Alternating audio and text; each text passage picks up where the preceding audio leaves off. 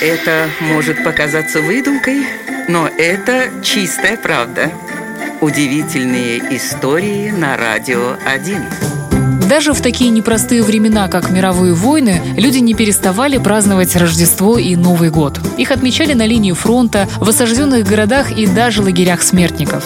Из-за страшного дефицита класть под елку было практически нечего, и все выкручивались как могли. Например, жители Исландии в годы Второй мировой нашли выход из положения и начали дарить друг другу не дорогие вещи и угощения, а обычные книги. Кто бы мог подумать, но эта новогодняя традиция прижилась и получила название «Йолли Букафлойд». Каждый год в ноябре в Исландии выходит множество интереснейших книг.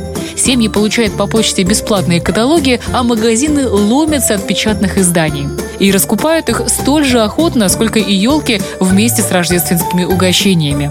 Ну а в канун праздника, собираясь у каминов, исландцы обмениваются книгами и проводят за их чтением все новогодние каникулы. Вот такая вот удивительная история.